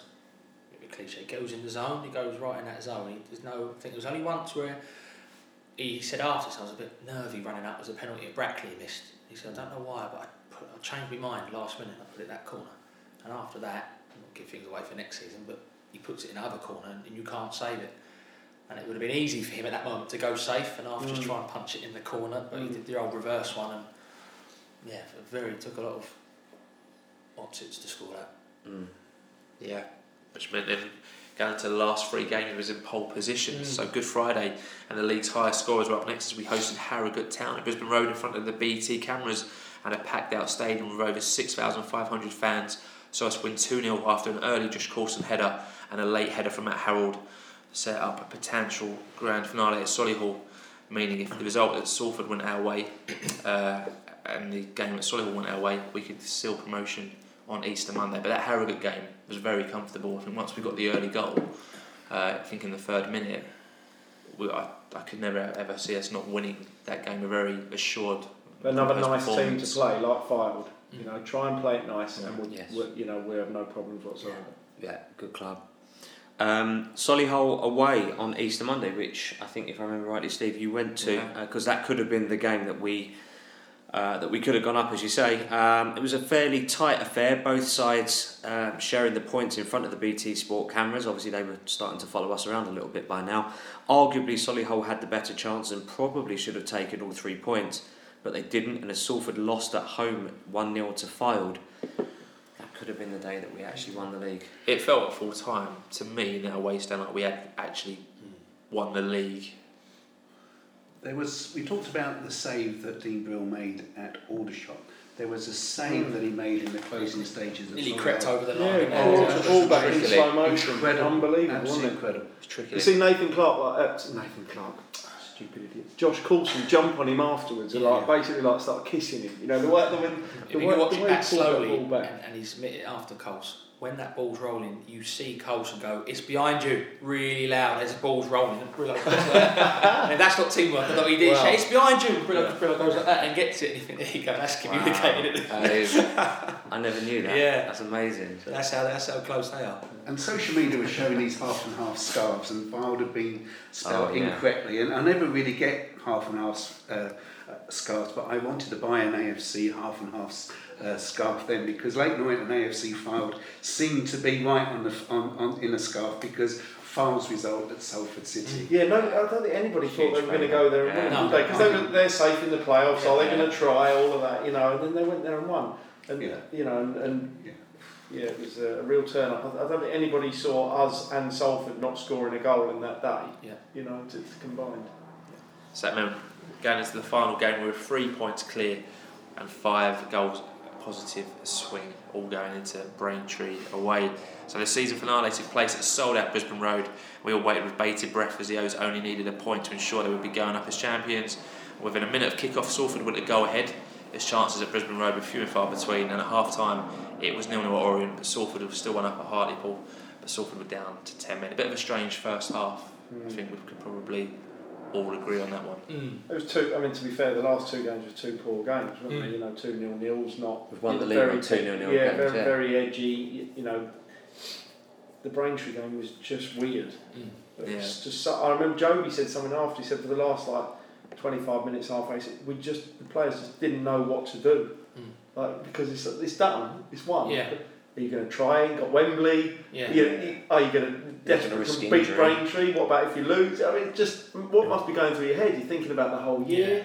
Yeah. You know, it's so just surreal. Well, I was lucky because I, I had the earpiece up to Joe in the crowd. I didn't want to, like I did before previous games. I sort of know the scores. He tells me Joe, but I don't tell the gaffer because he obviously don't want to frazzle his head as the game's going on. But he said just, he said to me before, Joe, do you want to know? I said I do. I won't repeat it to the gaffer or anything. Right, okay, well, at one nil up, then I think sort of Early oh, yeah. flipping on. Then when they equal, I went at two one. So I was quite lucky because I could, like you lot, you could probably know what was going. But the players, probably Yeah. got a vibe. I think when not silly, you can hear them start cheering. You know it's going your way, and you think, oh, they've now got to score six or seven. Yeah. so you, you almost think it's done, but until it is, you don't want to be that mug who's cheering and then got egg on your face. Yeah, hundred percent. Very relieved at the end. Well, the second half kicked off, and it was uh, the same really as the first half, but around the hour mark, as you say, the news started to filter around that Hartlepool had equalised. And I guess obviously when the the crowd are reacting, then obviously it's not rocket science to know No. that we were we were cheering about that. Um, yeah, so the realisation was really starting to sit in, settle in that we were actually going to be winning the National League. And in all honesty, there really wasn't much else to talk about in that game. Bit of a forgettable game, but not a forgettable day. Um, I think, as Andy Gilson quite aptly put it. Uh, Hartlepool went 3 1 up against Salford. We were level nil nil, with the players' minds obviously thinking about the upcoming Wembley final trip and not wanting to risk injury. As the full time whistle approached, hundreds of O's fans were getting ready to invade the pitch. So we've obviously lucky enough to do a podcast on a weekly basis, so people know how we felt at full time. But just to put it around the table, Danny, I can start with you. What was your feelings at half time? At, at full time, sorry. Uh, I think it was more when you heard when you sort of heard that Hartlepool were winning. That's when it. So even before the whistle went, that's when I sort of had my buzz, so to speak. And then when the whistle, you see them coming on the pitch, and it was just nice to just to, to see everyone happy for once. Mm. You know what I mean? It was just nice to see everyone on the pitch, not angry. Not for the wrong reasons. Yeah, just like crying with happiness and not Yeah. like wanting to bash someone's head in. You know, it was nice that everyone was sort of buzzing. So it was nice for me to look back and soak it all in. There's like players, staff, people up in the gallery, mum and dad there, my girlfriend, the fans. It was like, wow, everyone's happy. You don't get many moments like that in football. You really don't get many moments. And that's one thing Justin keeps saying is don't get this, don't get this off and enjoy it. Really enjoy it because before you know, pre-season's here and it's forgotten. It's forgotten about. Yeah. You Yeah, think like even you guys, you think a couple of weeks time you have your holidays and you think, oh, what's we've got pre-season? It's forgotten about. Yeah. The buzz of it's done, so you have to enjoy it there and then. So I know it was a bit of a thing about the fans on the pitch and the trophy and all that, but yeah, solid, let them happen because it's it's good for it. We've got to enjoy it together. Isn't? Yeah. Yeah, I think we I think we got away with that. I mean, o- obviously the trophy presentation was a mess, you know, but because of everything that had happened at the club, yeah, it didn't really matter, you know. And it was it was great to be out there and everyone's coming up and saying such nice things, shaking your hand and all of that. And they you know they are moments that you that you live for and moments why you're associated with the club. You know, so if, we win League Two next year, right, you'll have to let us do it properly, guys, because we'll get in a lot of trouble if you don't. But we got away. But we got away yeah, we got away with this one. So, but no, it was it was just that, that moment of euphoria, and, and there is because of the, the the way the cameras are at the stadium, you do get a good shot of the pitch when it's full, like Yeah. Peterborough in twenty Mhm. fourteen, and unfortunately like Colchester in uh, twenty seventeen. Yeah. Uh, Yeah. You know, but again, like that like that one now, it sort of did complete. You know, when Kent says the turnaround is complete, it did send the football club full circle. Yeah. You know, it was a very symbolic moment, you know, more so than a medal or a trophy Yeah. or, or, or a league table or whatever. It was the, the symbolism of the rebirth of the football club. It was a tremendous uh, privilege to be able to describe it live on the radio, and but afterwards, my personal feeling was, was one of gratitude. Really, I, I felt so grateful to the likes of Nigel and Kent and and to, and to Matt.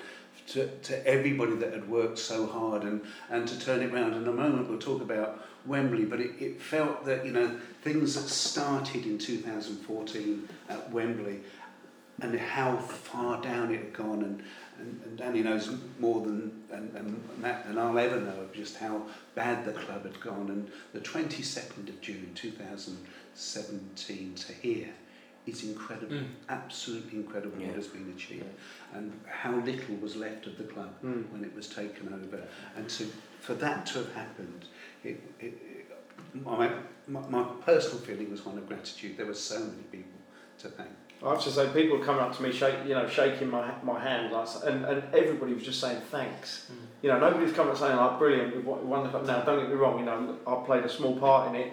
By no means, you know, Nigel and Kent are the guys who's, who's well, everyone's shaking Kent's hand anyway, so that's a, that's not a, that's not a problem. But you know, that, it, it, it, I think that now. as Dave describes gratitude, I, I think you know that we as a football club uh, have got a collective level of gratitude. You know, and you know, I wasn't there at the, the real low times. Webby was, you know, and and um, it, it, you, not many people turn it round that quickly. No.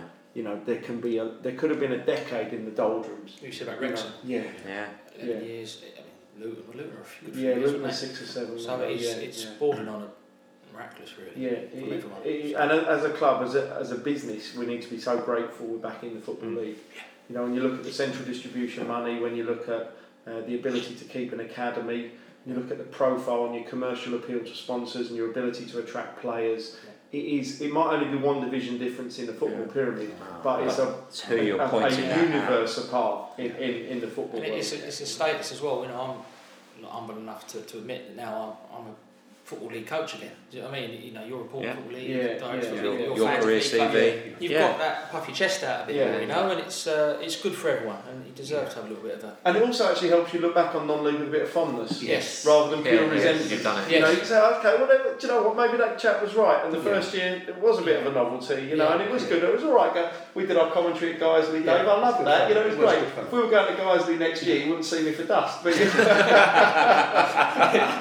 But There is a warmth and there is an honesty about Roman League football that I there really- is, there is. Yeah. Um, generally, But it is a twilight zone. It is. Uh, and, and you do forget, actually, how di- di- different it is. When you're speaking to sort of friends and colleagues about how well Solihull are doing, they have no, No idea. idea what what- you're- what's that? No, Yeah. no idea what you're talking about. And, and Yeah. where is Fylde? Yeah, You know, yeah. Yeah. Uh, and you, Well, there's- you there's small- forget, you forget how quickly you've got in, in, involved in this strange strange world. Yeah. You travel to small towns, Yeah. don't you? In some cases, villages. Yeah. You know, and it, it, it, is, it is different. It is Yeah. so different, Yeah. and it remind. And I've said it a number of times in interviews. It reminds me when we were in League One and we're playing Leeds, Forest, Sheffield Wednesday, all of those clubs, Southampton, Leicester, all of them. And it's like we turn up, we think, oh, we can have some fun today. Like you know, I think you know. Let's let's. Ada might be thinking. I wonder if I can nick a bit of kit for the way home. You know, and I'm thinking. I wonder how. You know, I wonder what what they can tell us about. You know, some how much their top strikers on 20 grand a week or something like that and the fans are thinking we can have a right laugh if we nick a point or something like that. That's exactly what everybody was doing to, To us. us, yeah. Exactly what it, and it's not nice when the boot's on the other Yeah. foot and, and, a, and a little village team does turn up and take points off you. It's Yeah. a hard mentality that is to get to grips with that I said that on the podcast a couple of times. We became the Leicesters and the Forests We did, we did, we really And it was always going to be difficult. The three weeks between those, those celebrations and Wembley were Mm. always going to be yeah, difficult. yeah, Yeah. yeah. I thought the Too second long half displayed was, was an impressive one. Yeah. But the most important thing about that game was we said goodbye to the FA Trophy Mm. and goodbye to Jacko and goodbye to 3G pitches Yeah, yeah. and goodbye to non-league football. Thank you. Yeah. yeah, exactly. and that rolling around and the time wasting and the Bromley tactics and the Sutton But tactics. My to mate an saw me on the TV and they said, "Oh, why do you wear those blue shirts?" I don't choose to wear them. We can't wear it all weekend. Have we had the Jacko bonfire yet? We haven't had that yet. No, we haven't had that yet. Give it to some homeless people. That would be a nice thing to do. The what? Give it to some homeless people. I think with all due respect, they'd probably send them back. So the league finished then with Orient winning the National League in top spot, numero uno, played 46, 125, drawn 14, lost 7, 89 points and a plus 38 goal difference. We were three points ahead of Solihull, who were in second place and 80, on 86 points, and four points ahead of Salford, who were in third place. Yeah, so moving on into May, so we had a three week wait, but then we had the FA Trophy final Wembley against AFC Fylde after a cagey first half in front of 24,000 O's fans, which is incredible. Uh, the second half was action packed as the O's hit the post twice in the opening 15 minutes through Jordan Maguire Drew and Marvin Ekpiteta before a Danny Rowe free kick put AFC Fylde 1 0 up.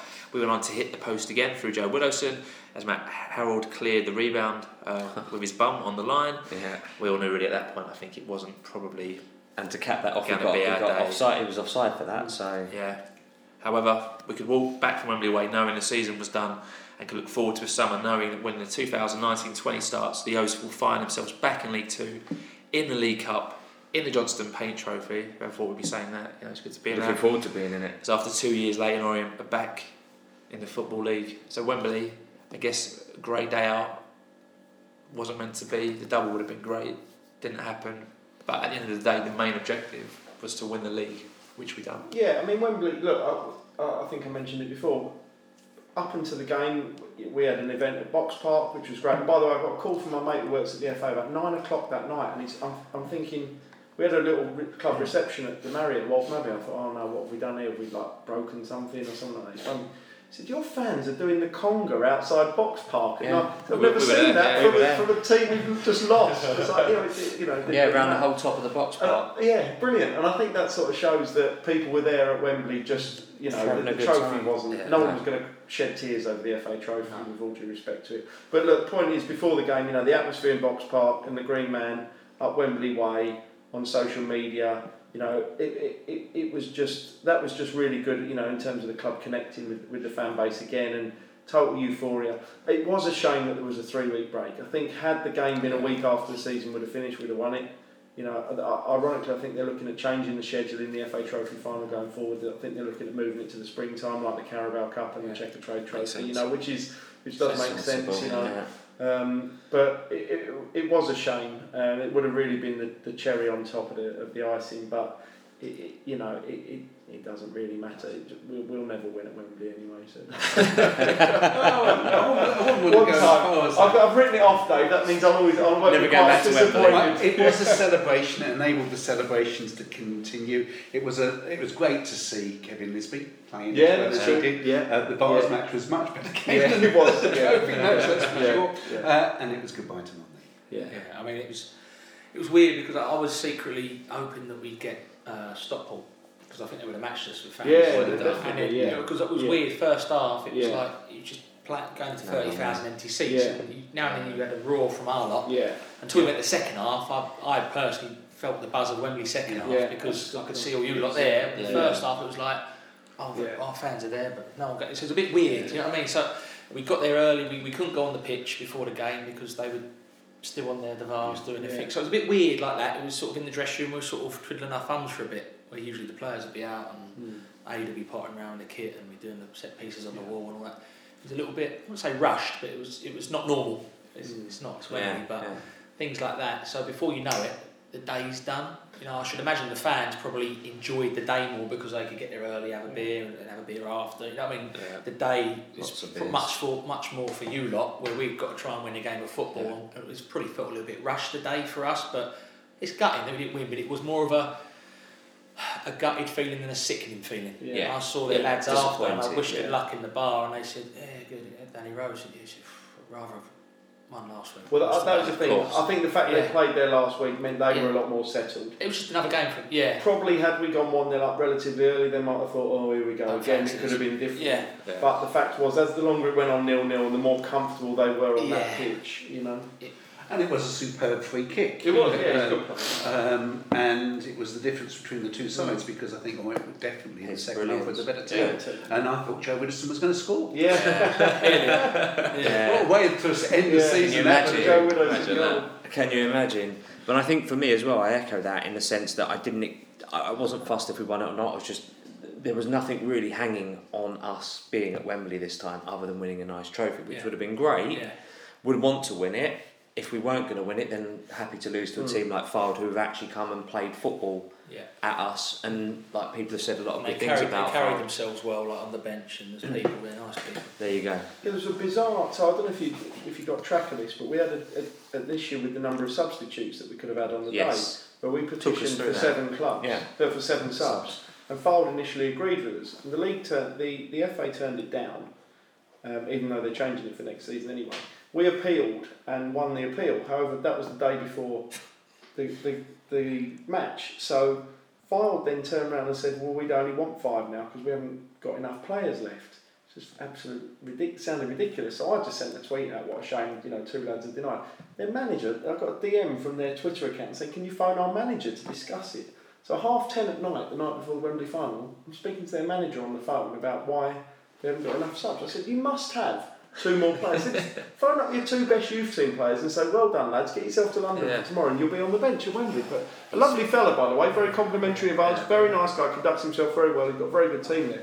But I thought it was a little bit unnecessary that we couldn't have had a. And the bizarre bit was, the FA The Vase Vase had seven, yeah, yeah. Did he really? Yeah, the Vase had seven, because both them clubs said, yeah, great, we'll just have two more lads each. Yeah.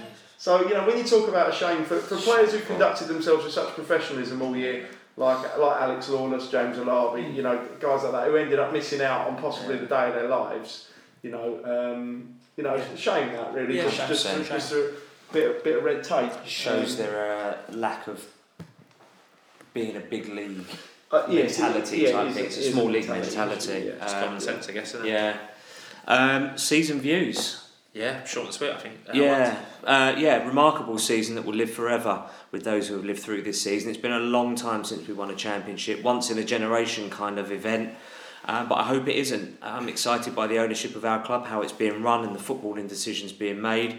Big shout to Martin Ling and Steve Foster, as we mentioned earlier, for the recruitment of players who have come good. There's a lot of criticism of people like um, Craig Clay, for example, who didn't have the best season last season but ended up winning Player of the player of the season this season. So you know they, they saw in these players um, stuff that perhaps we didn't get to see until this season, um, and that's encouraged us. To, yeah, the quality in them that, they, that encouraged them to sign them in the first place. And yes, I did mention Steve Foster again.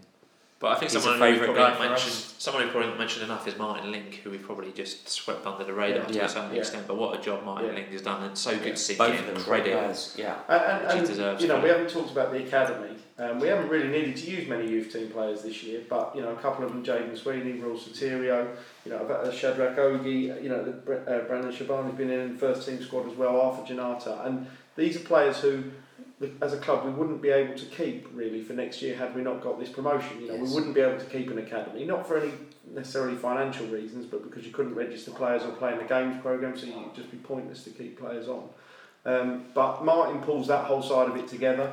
Um, you know, everything to do with uh, Danny mentioned Joe, the the, the analyst, um, the, the sports science and the medical um, side of it. You know, Michael and Amo's departed. You know, really great guy. Michael did a really good job for us, and we wish him all the best for you know for the future. We, you know, I think it's fair to mention. You know, that- point, yeah. that he, he was good, and we you know we wish him all the best. But um, Martin brings that whole side of it together, which takes the pressure off Justin needing to do that.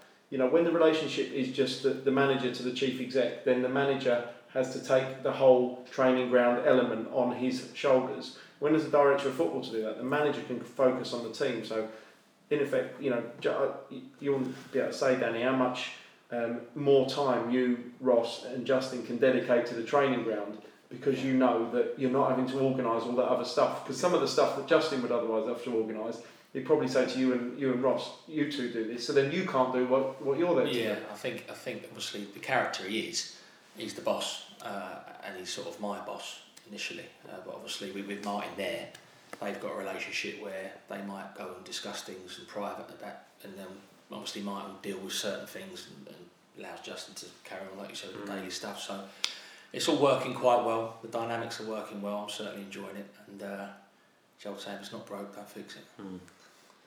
Nicely done. Nicely done. views? My views just short and sweet. Fantastic season.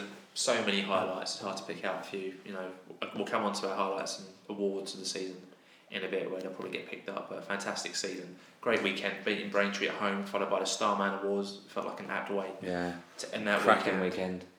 Nigel Travis always talks about the tournament being a family, and it is a club that definitely goes from one generation to the next. Poor old Henry. And um, this is a season that will be passed on from one generation It to the will, next. yeah. This is a season that will never be forgotten in E10. Well, my son was born in July, so he's only ever had he's only ever known promotion. so you know, so you can't let us down next season, Dan. So no pressure. My highlight of the season is seeing Dave Victor pull up in the love machine. Have you never seen his car before? Barry White.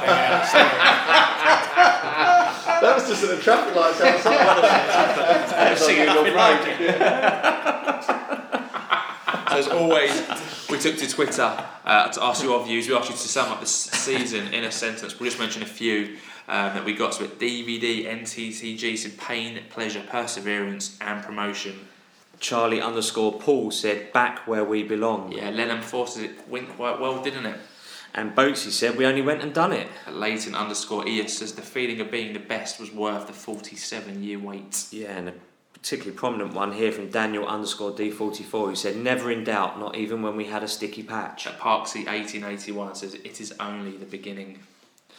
Paul underscore LT2P said I can't remember a season since I started supporting the O's where I lived every minute of every game. But hey ho, we are champions. Tweet Speno011 says one season I will never forget. Yeah, Marcus Maynard said everything we could have hoped for. Yeah, Steve E RE79423993 says a season of ups, very few downs, culminating in one large up at the end. Oxuch said fantastic season, but I fear it may never be quite this good again. Yeah, Paul Howard says togetherness, Phoenix from the Flames flying high once again.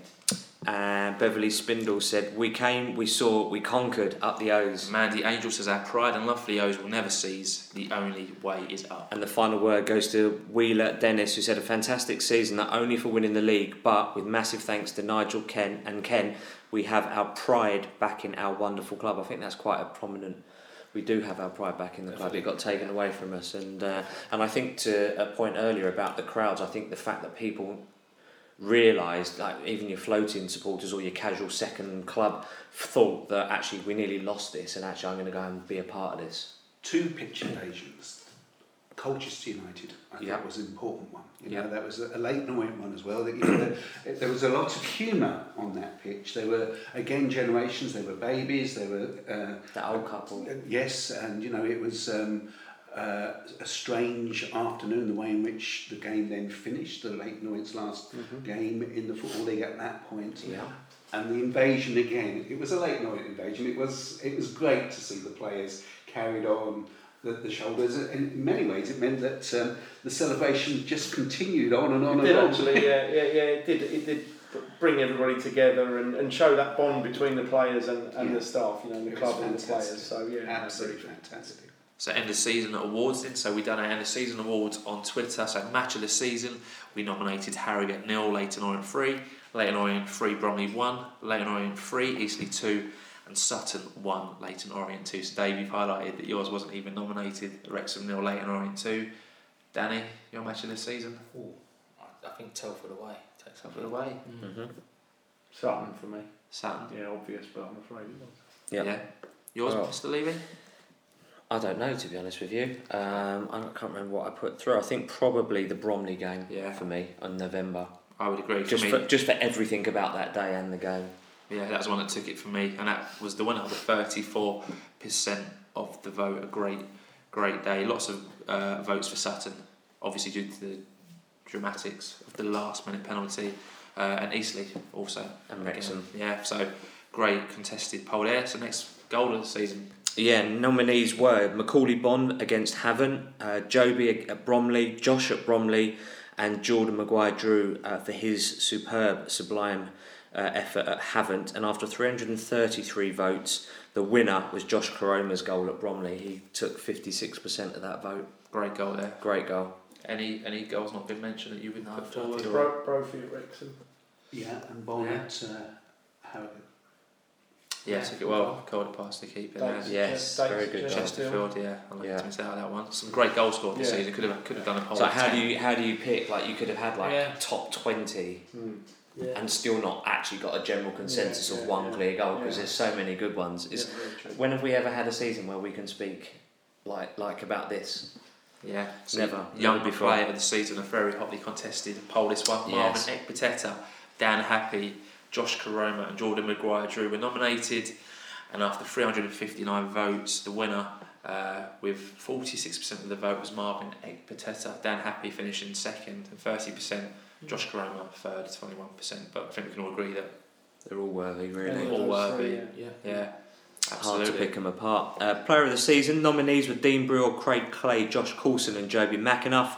And we had 440 votes in this, and 47% of those votes went to Craig Clay. Who would have thought this time last year, sitting doing the finale podcast, that would be sitting here a year later saying Craig Clay is the player of the year Because Not of the me. first season that he had with Not us. I, I always like Craig, and I'll hold my hands up and say that my league table predictions were the worst. But I said, yeah. I did say last year I fancy Craig Yeah. Clay to be our uh, one of our most player. influential players. I th- he's a water carrier, isn't he? And, and you know you don't always get the recognition you deserve when you don't do the sexy stuff.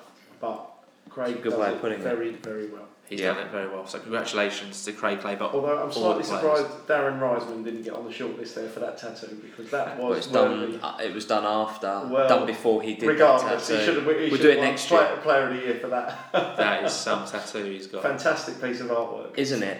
And do you know what? One of the things I always thought never get someone's face tattooed because it can always come out Darren looking Reisman? really, really uh, I'll show you the picture. He's got. He's got massive arm tattoo. Nigel and Ken and So Justin with the with Orient trophy.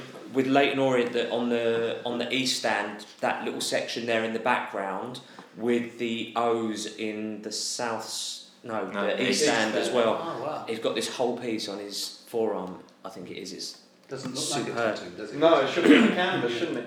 yes. Probably his wife's thinking that as well, but So the podcast. Looks great, Darren. is almost over. We have two messages left to play. First up, this was sent in from Spain by Leyton Orient assistant manager and friend of the podcast. This is what Ross Embleton had to say on the season. Hello, everyone. Hello, everyone. Oh, sorry, my bad. Let me start that again. So we'll start that again. Here he is from Spain, Ross Embleton. No, I'm going to start that one again. This is He's the, doing it uh, in sign language. It is a long Ro- way. Ross has sent us a postcard from Spain. We'll just, we'll just wait for it to arrive. Thank you very much.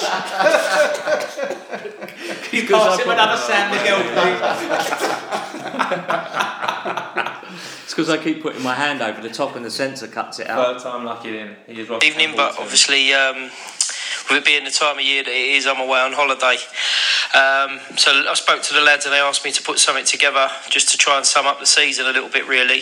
Um, been very difficult to do so. How do you go about trying to talk about a season like we've just had and put it into words and do it any sort of justice? Um, it's certainly going to be a memorable, uh, memorable year and season for uh, for everybody involved. So um, well done to everybody at the club in terms of the players, the staff, the board, um, and then obviously for the for the supporters as well. I think it's something that we can savour for, for the rest of our lives. What we've all been through over the last year.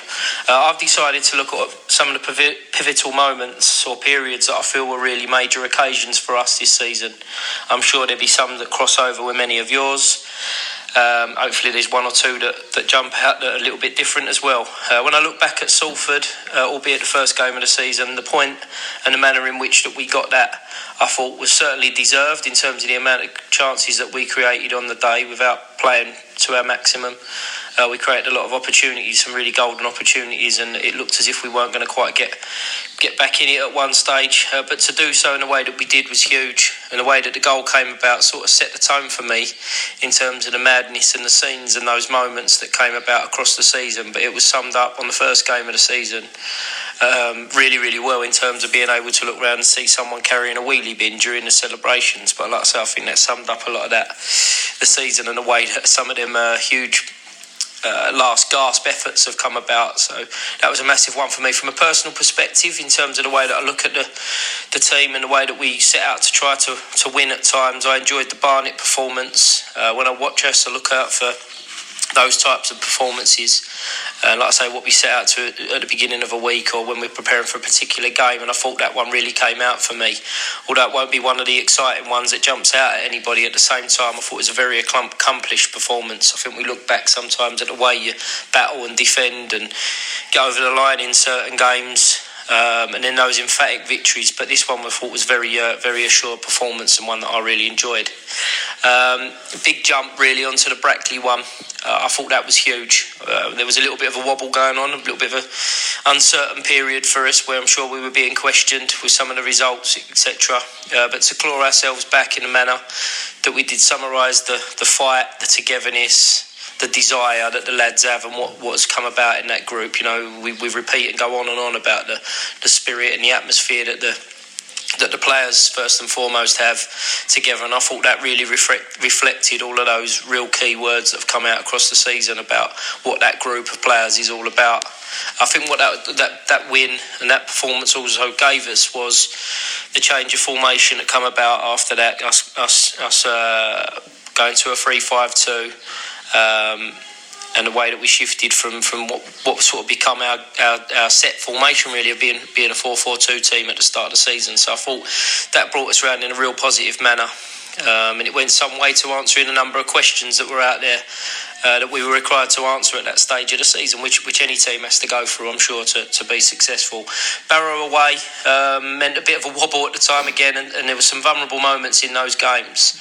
Um, a few teams in the games before had clawed goals back against us, but uh, despite looking very, very comfortable at one stage and, and scoring some really good goals on a counter attack, we had to hang on at the death, which you have to again do to be successful at times. And, and after a very, very long trip and a, and a difficult period away from home, it was um, it was a very, very good good result for us on that night.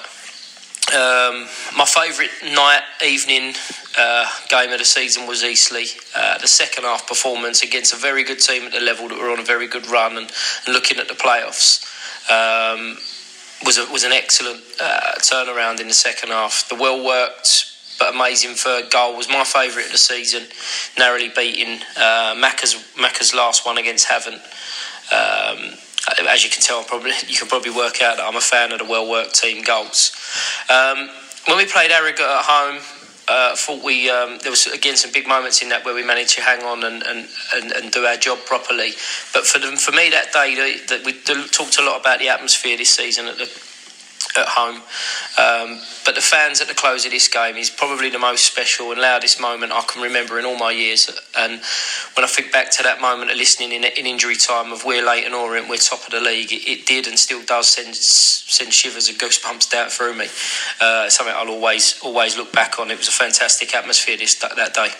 Uh, away was a horrendous game of football. I think everyone will agree on that front. But our fans pre-kick-off while we were warming up in that corner in front of everybody were incredible. It was amazing. It, it very very difficult to, to sum up. But the, the variation of songs, one for pretty much every player on the pitch warming up that day, was amazing. The loudest of the season in terms of being away from home. There was some real scenes when we played Maidstone away at the start of the season, but that Solihull one really turned up a notch. Uh, the only negative on that day, really, for us on the, out on the pitch was that we couldn't quite join in those celebrations and make the most of it, uh, as we weren't quite over the line. Um, lastly of all, uh, what really summed it up for me was was on the aeroplane flying out to Spain with my family over the last few days. I got off the plane and there was a bunch of Tottenham fans, obviously preparing their trip to go to to Madrid, alongside some Liverpool fans who were all singing and making up their own you know songs in terms of being able to go to Champions League final. There was a few Arsenal ones scattered amongst it, trying to uh, dampen the spirits of the Tottenham fans. But on the bus from the plane to the terminal, my little boy said to me, "Dad, they're all singing songs, but can, am I allowed to sing Championes, ole ole ole?" And I thought that was the first time I really realised that he has no understanding of the difference between where we were at as a club. Um, and what those huge clubs are achieving, and to uh, to look at that for him and make such a big thing out of knowing that he can go toe to toe with those big clubs because his team had, had won the league was was a real special moment. Um, every sip of sangria out here and tastes so much sweeter now we're champions. Uh, enjoy the evening, enjoy your summer, and I look forward to next year. Up the O's. That's amazing. Great way to end it. Yeah, really great. Thank you, Ross. We really appreciate that, and we hope uh, hope you're enjoying your time. So, one more message to come before this epic podcast reaches its conclusion. So, what greater way to end this episode by playing uh, a message from Leyton Orient chairman Nigel Travis. So, this was recorded earlier today, and here's what Nigel had to say on the season. Good morning, everyone. It's uh, Nigel calling from Boston. Uh, one day the weather will improve here, but expecting a great summer. And uh, look, reflecting back now on a season that is nearly closed. We've just got England's performance in Portugal ahead of us, and then we can officially say the season is over. Uh, I must say, here in Boston, where I coach two kids' teams, the two teams of my uh, 12 year old and 14 year old. We've got a couple more weeks to go. And then what is amazing is pre season training starts on the 27th of June. So it's nearly a year long season these days. So just reflecting back, uh, Liverpool yesterday, and I think everyone knows that's my second favourite team. We're very close to them at Leyton Orient. Um, great win. They pulled off the Champions League and when you reflect on the year, even though we're obviously in very different divisions, we had a very similar year. They came second in one tournament, so did we, and came first in the other. So the season has been a mega success for both clubs, and for us at Leyton Orient, it's been fantastic. We achieved our goal ahead of schedule of getting out the National League. Um, we're in League Two now. I think we can compete extremely well. So, what were the highlights of the season? Well, obviously, promotion, that goes without saying, and all the exciting games that our fans followed. Secondly, I'd put the fans who have been awesome uh, everywhere, and it was interesting that the non league newspaper actually reflected on what a loss our fans will be to the National League, and also said something I really appreciated that we treated the National League, League with respect, which is absolutely true. Next uh, highlight of many was season ticket sales. I think season ticket sales uh, this year finished up just over one, sorry, four one. We're aiming for four thousand five hundred this year, and there's all kinds of different tickets you can buy. I actually did a message the other day for the uh, children's season ticket, which I think is great value. Um, we had the development of several young players uh, who played a very important role in getting the club promoted. Now, I think that poses a question what's going to happen in the summer to our young players? And I'm sure we're going to get offers for some of those young players. So I'm sure the fans will spend the summer talking about what we should do with this player and that player. Our goal is to improve the squad, whatever happens. You know, we want to get out of League Two back to League One. That was always the goal when we bought the club. Uh, getting out of the National League was obviously a short term priority, really reflected the short term turnaround, but we need to do more and we've got to be very focused on promotion in this coming season. Um, so, a couple more messages for you. I've talked about season tickets, so please uh, renew your season tickets as soon as possible. Um, for people who are excited about the pre-season tour, I know a lot of fans went last year. Um, that's coming up this year in Spain. And uh, we've got some pre-season friendlies all lined up. And I'm looking forward to go over for a couple of days at the end of June and then back in early August. It, everything starts again. And I think it's going to be another terrific year for Leyton Orient. On behalf of everyone at Orient, everyone at Leyton Orient, I'd like to thank the podcast boys for everything they do. And most of all, the fans. You are awesome and we really appreciate all your support. Thank you and see you soon. And thank you, Nigel, as well, for your message and, and your messages that you send us throughout the season. Uh, we really appreciate it, and thanks for your support. Uh, as sponsored, he was our first sponsor uh, of oh, the podcast. So thank you uh, for that. So we are now an hour and 36. So let's wrap this part two up then. So prediction league update. Once again, thanks to everybody who got involved with our prediction league and the joint winners and record breaking Leon Oresti and Pils the Domen uh, won it with 39 points. Your mugs will be delivered to you very shortly. Yeah, so Fantasy Football League, thanks to the 195 players who entered our Fantasy Football League. Well done to Tolo Sangawawa who won the league. I finished 11th out of 195, which isn't bad. Paul finished lower down. We had a bet. 60 something, I think. So Paul was terrible, awful. So he has to do a podcast in his pants next season. Oh, sounds awful. Thank yeah. God it's audio, not video. I think we'd get banned. Yeah. Self banned. Yeah. I don't know about that. Dream Team, then well done to I Rockenback, who won the Orient Outlook Podcast Dream Team League ahead of Julian Lillington, who was in second place. Steve did well and finished in 15th, and I managed to scrape in and finish 19th out of 112 players. So thanks to everybody there who took part. Positives and negatives now. Yeah, so positives and negatives. Uh, three positives. First of all, we won the National League. That's all you can ask for. Secondly, we went to Wembley. And thirdly, the turnaround is complete. And the only negative that we had, yeah, was that we lost at Wembley.